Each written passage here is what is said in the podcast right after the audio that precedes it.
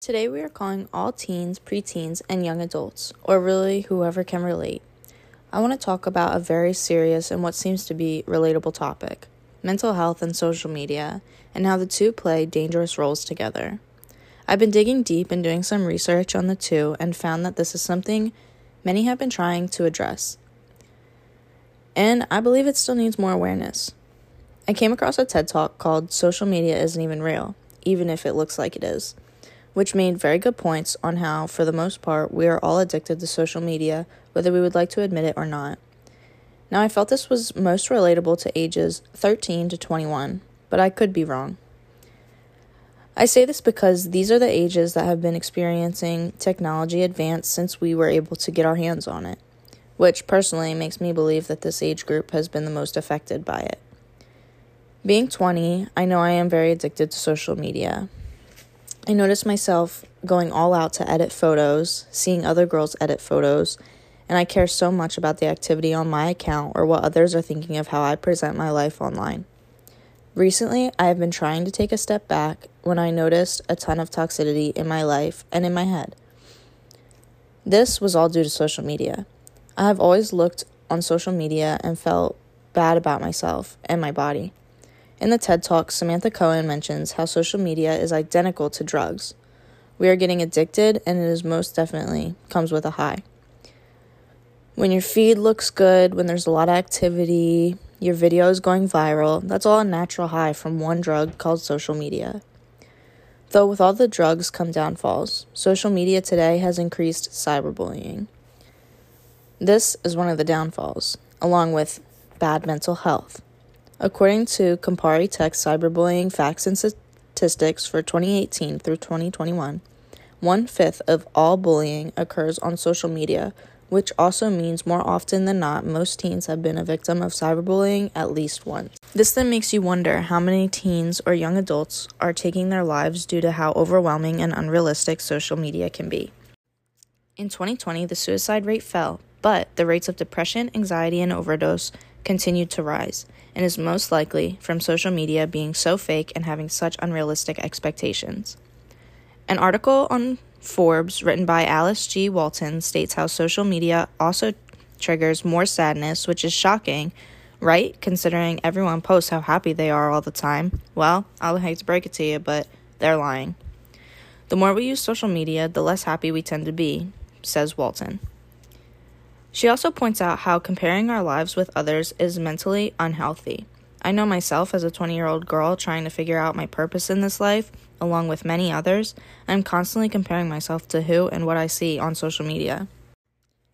In a TED talk called Social Media is the Biggest Threat on Your Brain, the speaker Amber mentioned how she felt social media really came in the way of her creativity and her intelligence, which I can speak on personally. I find this true. We belittle ourselves all the time online by comparing ourselves to others and allowing our minds to convince us that we aren't worthy or good enough. This is killing our own self esteem, creativity, and our own intelligence, all due to how social media has dangerously affected our lives and mental health. I then stumbled upon another TED talk called Our Dangerous Obsession with Perfectionism is Getting Worse.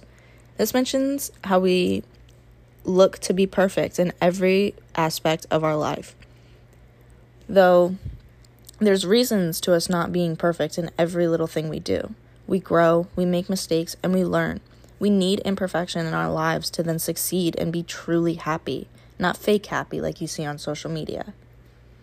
Finally, I would like to talk about an article from the Odyssey called How Social Media Gives Us Unrealistic Expectations, which obviously ties into this podcast.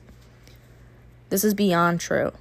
As I said in the first part of the podcast, we've become obsessed with a fake perception of happiness and an unrealistic version of beautiful, which is why I think these unrealistic expectations play a huge role in teens and young adults and their mental health, especially girls, and I think it's also found in boys, which would make sense because we're all on social media.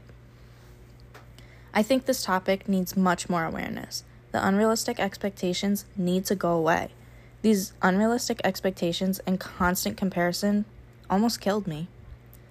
In 2020, my mental health was at an all time low. I felt not good enough, like I was messing up everything for everybody and myself, that the people around me would be better off without me, but boy, was I wrong. I'm very blessed to live to talk about this and hopefully spread awareness. And who knows, maybe I'll help somebody fighting a battle within themselves because of the mental health. After my failed suicide attempt, I took a long break from social media. I enjoyed the outdoors, my family, and my friends.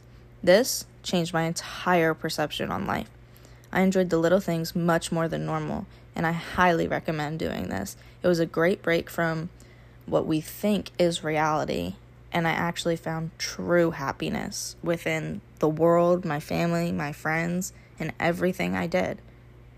Now, I'm not going to sit here and say that taking a break from social media is easy or is going to help everybody cure their mental health problems due to social media, but I think it is something I recommend trying. I think this topic needs more awareness than it already has. I think there's much more people struggling than you would think. You probably look at people and think they're the happiest in the world, but in reality, they could be struggling so bad. Everybody has their own story, you never know what somebody's going through. So don't ever judge a book by its cover. Especially with society today, you don't ever know how somebody looks at themselves. If you point something out that just might bring them down more, always try to bring others up, no matter what. And always try to be there for each other, no matter what, because you never know. You could save somebody's life and you wouldn't even know it. Just always be aware and try to stop comparing yourself to others because that's just going to bring you down more. And we need to get rid of the unrealistic expectations of fake happiness and unrealistic beauty.